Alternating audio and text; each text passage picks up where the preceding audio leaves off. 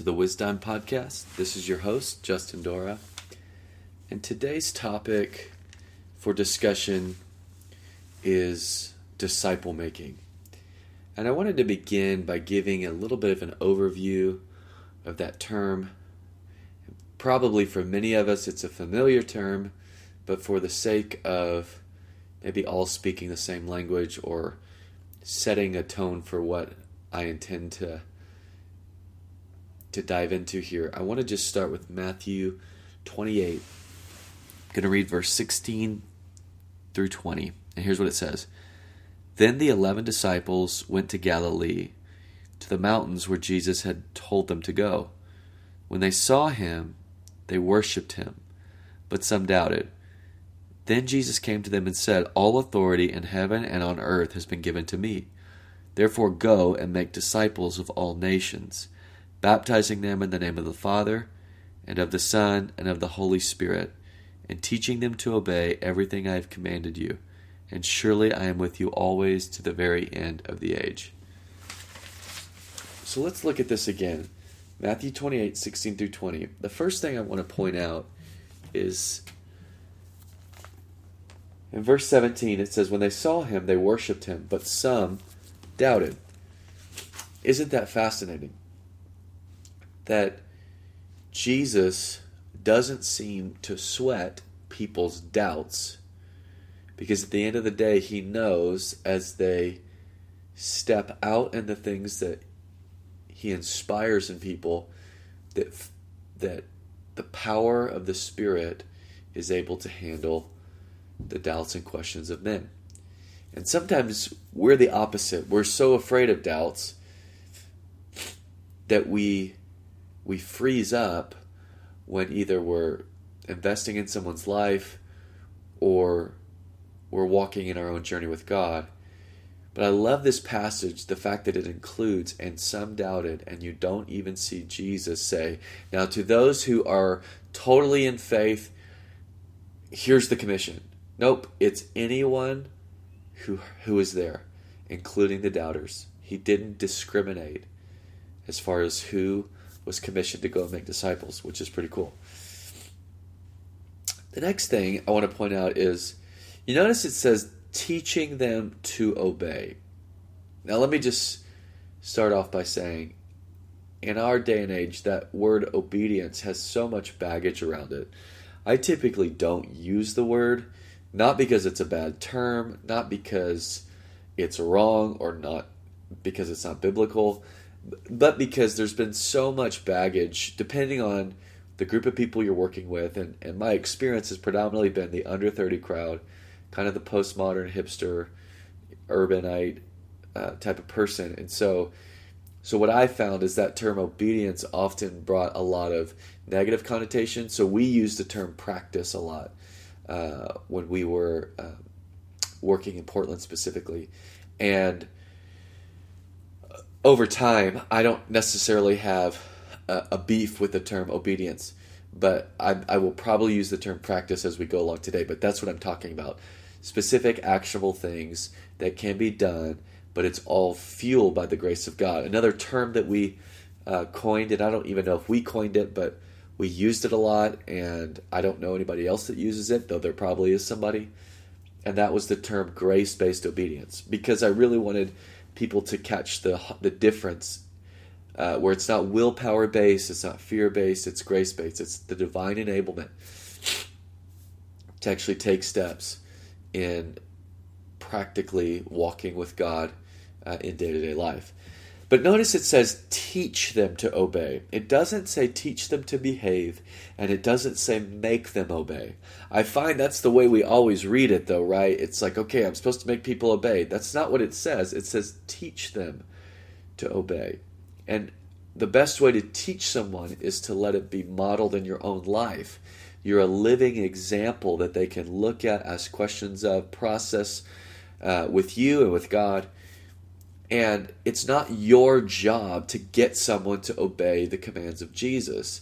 It's the, the Holy Spirit's job to awaken them to the point of realizing that they are uh, in union with God And out of that union, action flows. That's faith without works is dead, right? Real faith always works. We don't prove our faith by doing works, but when there's deep trust by the grace of God, it, it manifests in tangible, actionable things. So teach them, teach them to obey. And if you think back to John 14, this passage really helps us understand uh, the context of obedience. John 14 makes this statement. It says, If you love me, you'll obey my commands. And you can read that one of two ways. You can read it through the lens of performance and go, If you love me, you better do what I say. Or you can read it through the lens of grace and relationship and goes, Guys, if love is at work, in our relationship. Obedience is the byproduct of love.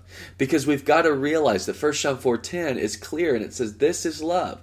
Not that we love God, but that he first loved us. So when you recognize the love of God towards you, in you, all around you, um, as a participation in the divine life of the Godhead, when you recognize that love motivates, then your love for God, which expresses itself in obedience, is a byproduct of being loved by God.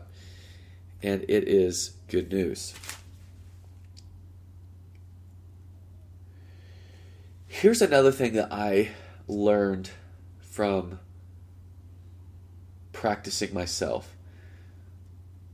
One of the things that I did for several years was I just gave people all my conclusions. Hey, here's what God's been showing me, whether it's for reading or listening to teaching here and there, or uh, writing my own thoughts out based on things I sense God saying through the Scripture by the Spirit. And I would just give me people my conclusions, and it was encouraging. People were affirmed, they were built up, they were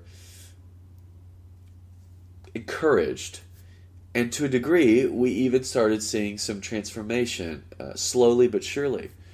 But what I realized I didn't do is I didn't recreate the same process that God was developing with me. Therefore, the results were much slower with those that I was investing in, and they weren't as accelerated as what I was personally experiencing. And by the grace of God, through different trainings from different organizations, City Team being uh, the main one, we began to realize as I began to re- reverse engineer the process, I began to realize that I was living out obedience based discipleship as a rhythm of life, but I wouldn't have called it obedience because it didn't feel heavy. It didn't feel like drudgery. It was exciting. There was there was something taking place. But uh, as I look back, I can recognize a few key elements that were at work. Number one, I was reading the scripture, and the Holy Spirit was uh, opening things. He was guiding me into all truth. I was having thoughts I'd never had before, seeing connections I'd never seen before. And through that process, what happened was uh, I began to write. So I would write down these these new insights into the nature and character of God, into the nature of the kingdom of God, into my personal identity in Christ and I began to write those things down. And and those two things created this meditative process where I was chewing on truth all the time. And what happened was it was so intriguing, it was so fascinating that I began to wonder what would it look like if I if I tried some of this stuff. So I began to experiment. So the very the very revelation I was getting, I was now putting it to action. I was putting feet to that revelation and I was trying it. I was experimenting. I was seeing, does this work like I think it should? And and so there was this there was this uh, learning process going. And then I had two two avenues uh, that maybe at times other people don't have. One for sure everyone has, but the second one not everyone has. One of those avenues is I was best I knew trying to disciple other people and what that looked like is, again, getting with people, sharing what I was learning, helping them process their own lives, things like that.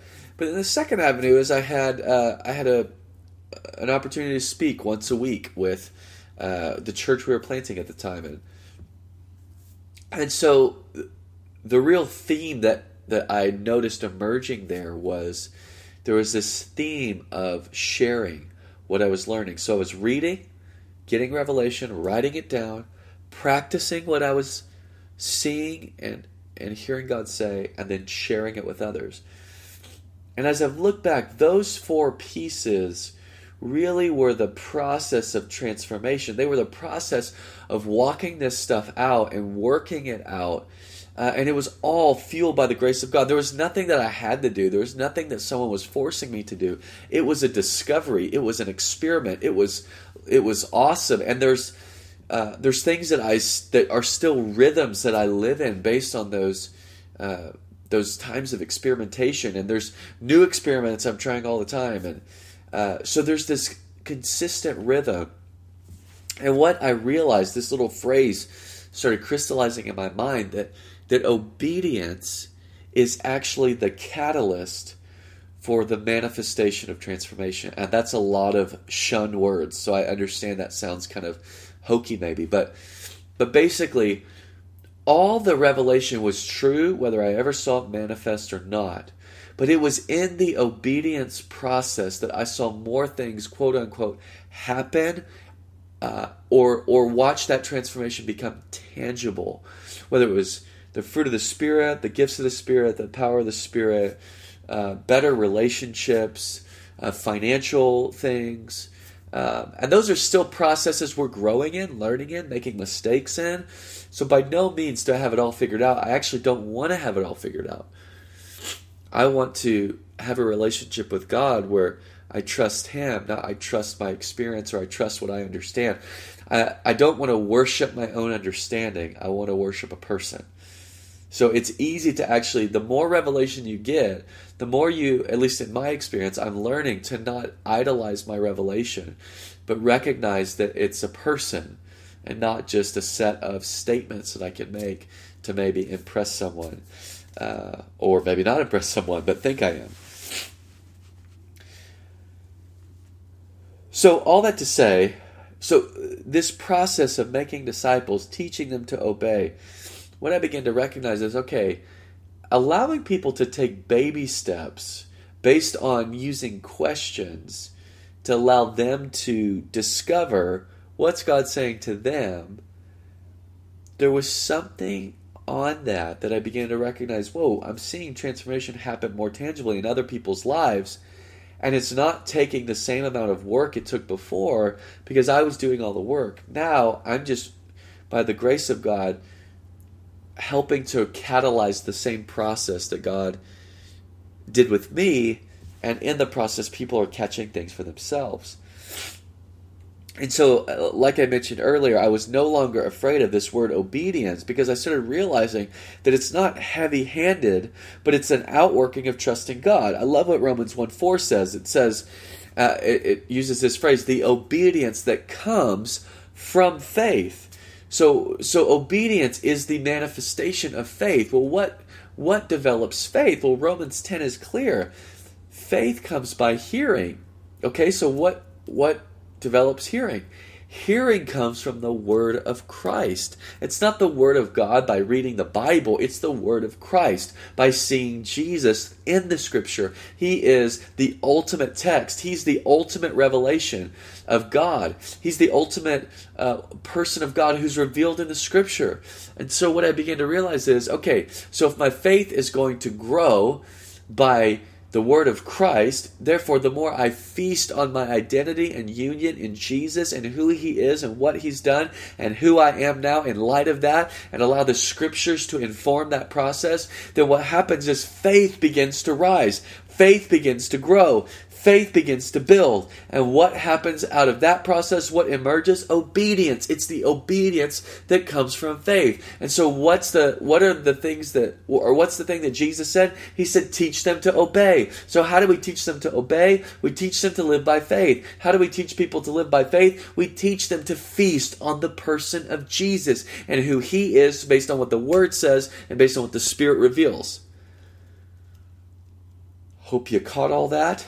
That was quite a rattling off of different thoughts. But here's the other thing I noticed. So, Galatians 3, I'm going to just turn there real quick. Galatians 3 makes this interesting statement about, uh, about the work of the Spirit and probably one of the temp- the biggest temptations that we all face related to walking with God, which is performance. But Galatians 3, chap- uh, verse 1 says, You foolish Galatians, who has bewitched you? Before your very eyes, Jesus Christ was clearly portrayed as crucified. I would like to learn just one thing from you. Did you receive the Spirit by observing the law or by believing what you heard? Are you so foolish? After beginning with the Spirit, are you now trying to attain your goal by human effort? Have you suffered so much for nothing, if it really was for nothing? Does God give you His Spirit and work miracles among you because you observe the law or because you believe what you heard? Now, I want you to catch that. We receive the Spirit not by the observance of the law, but by what? By, by believing what you heard. Faith rising from what? He says Jesus Christ clearly portrayed as crucified. In other words, when we feast on the Word of Christ, what happens? Faith is produced. That's believing what we hear. When we believe what we hear, what is the natural outflow of that? Obedience, action oriented living that is based in the grace of God, but it, but acts in accordance with the nature and character of God. So faith comes by hearing, hearing comes by the word, and obedience comes out of faith. And that's what Jesus commissioned us to teach people to do.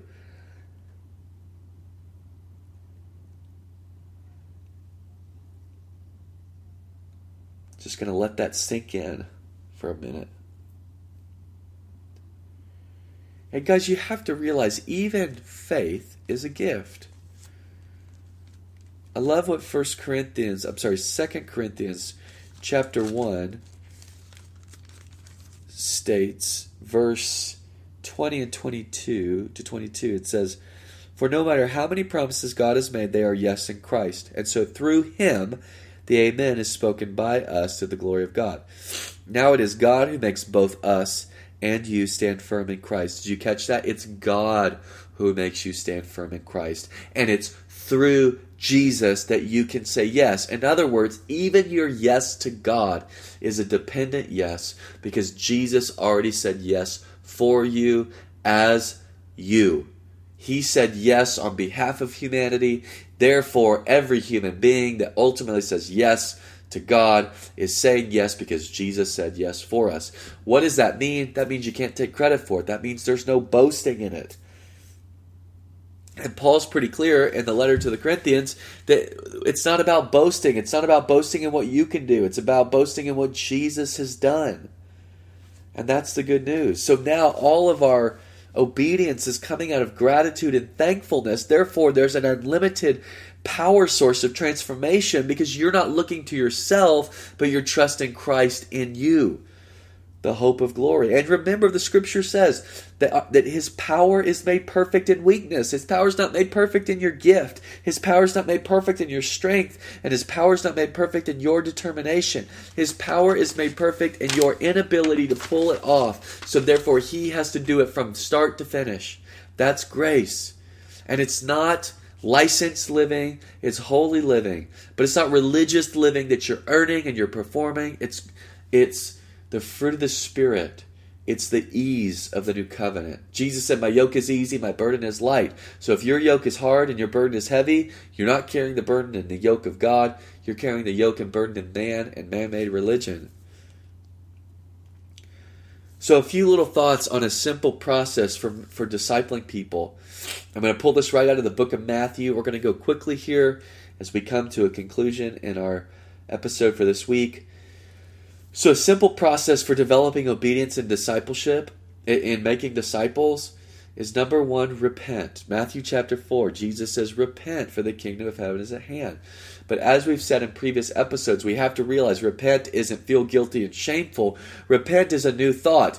Every new action has to be rooted in a new idea, a new thought about who God is and who you are. We have the mind of Christ, according to 1 Corinthians 2:16 therefore we must realize that we can think like God so to start with the uh, the discipleship process that's obedience based You've got to begin by helping people catch a new thought of who God is, therefore who they are, and you you point to scriptures, you you ask questions to allow them to start catching, wow, this is what God's like. This is what I'm like. And they begin by creating that new way of thinking. That's how the, the discipleship process begins. Then the second piece is practice. Matthew chapter 7, Jesus said, Anyone who hears these words of mine and puts them into practice. So out of these out of this new mindset comes actions that are that are fueled by the grace of God. Therefore, it's all about baby steps. So what's the right action to take? Well, what you do is you trust what the Holy Spirit brings up in the mind of your disciple. When you ask them, hey, what's a specific action step you can take out of that new mindset? Whatever they come up with by that feels life-giving and empowering, then that's the action that they take for that session. We got to remember, grace governs the whole process. It should be easy and enjoyable and radical. It doesn't mean, uh, and I say it that way because it doesn't mean it won't be radical. It won't be, wow, that's, but it does mean that it will be governed by grace and it won't be scary. And even if it is a little, you feel a little nervous, it's not that debilitating fear that prevents you from acting. There really is a sense of ease to it, as I mentioned earlier. Then the third piece is Matthew 10. Freely you've received, freely give. So number one, we we remind people this is a free gift. It's a it's you didn't earn it, you were given it to it as a gift. Therefore, when you give this away, this new mindset that has actions to someone else, remember that it's a gift. You're not selling them, you're giving it away freely and you're helping them recognize the free gift of God gives them by his grace through faith. And what I've realized, it's in the giving away that there's an acceleration that takes place in this new revelation of Jesus and his kingdom. And there's this sense of a deeper fortification in your understanding of what you now possess in Christ and it has nothing to do with performance. It has nothing to do with earning. It's a natural development of revelation of our, out of our union with jesus and realizing that we are a new creation with a new heart a new mind a new spirit and god's spirit that's enabling us to obey. And so therefore now we are beginning to reveal and manifest the heart of god to the world around us with the ease of his presence and the joy of our salvation So I'm going to pray for you, pray for us, just that God would accelerate this process in your own life. And that will conclude our episode for this week. So, Jesus, I thank you for a revelation of grace based, obedience based discipleship. God, would you begin to unpack these truths in every hearer over the next coming days, weeks, and months, that they would see it more clearly and more vibrantly than ever before? And would you start to give them people that they can begin to invest in? Relationships at work, relationships in the neighborhood, relationships with friends, relationships with family members, to begin to see this grace based, obedience based discipleship begin to take root? And would you catalyze movements through them? that touch their spheres of influence, touch their city, touch their region, state, nation, and the nations. And we thank you, God, that you are committed by your grace to helping us along the way. In Jesus' name, amen. Thanks for listening to the Wisdom Podcast. If you liked what you heard, leave us a review on iTunes, and iTunes will recommend this podcast to others. Thanks, everyone, and take care.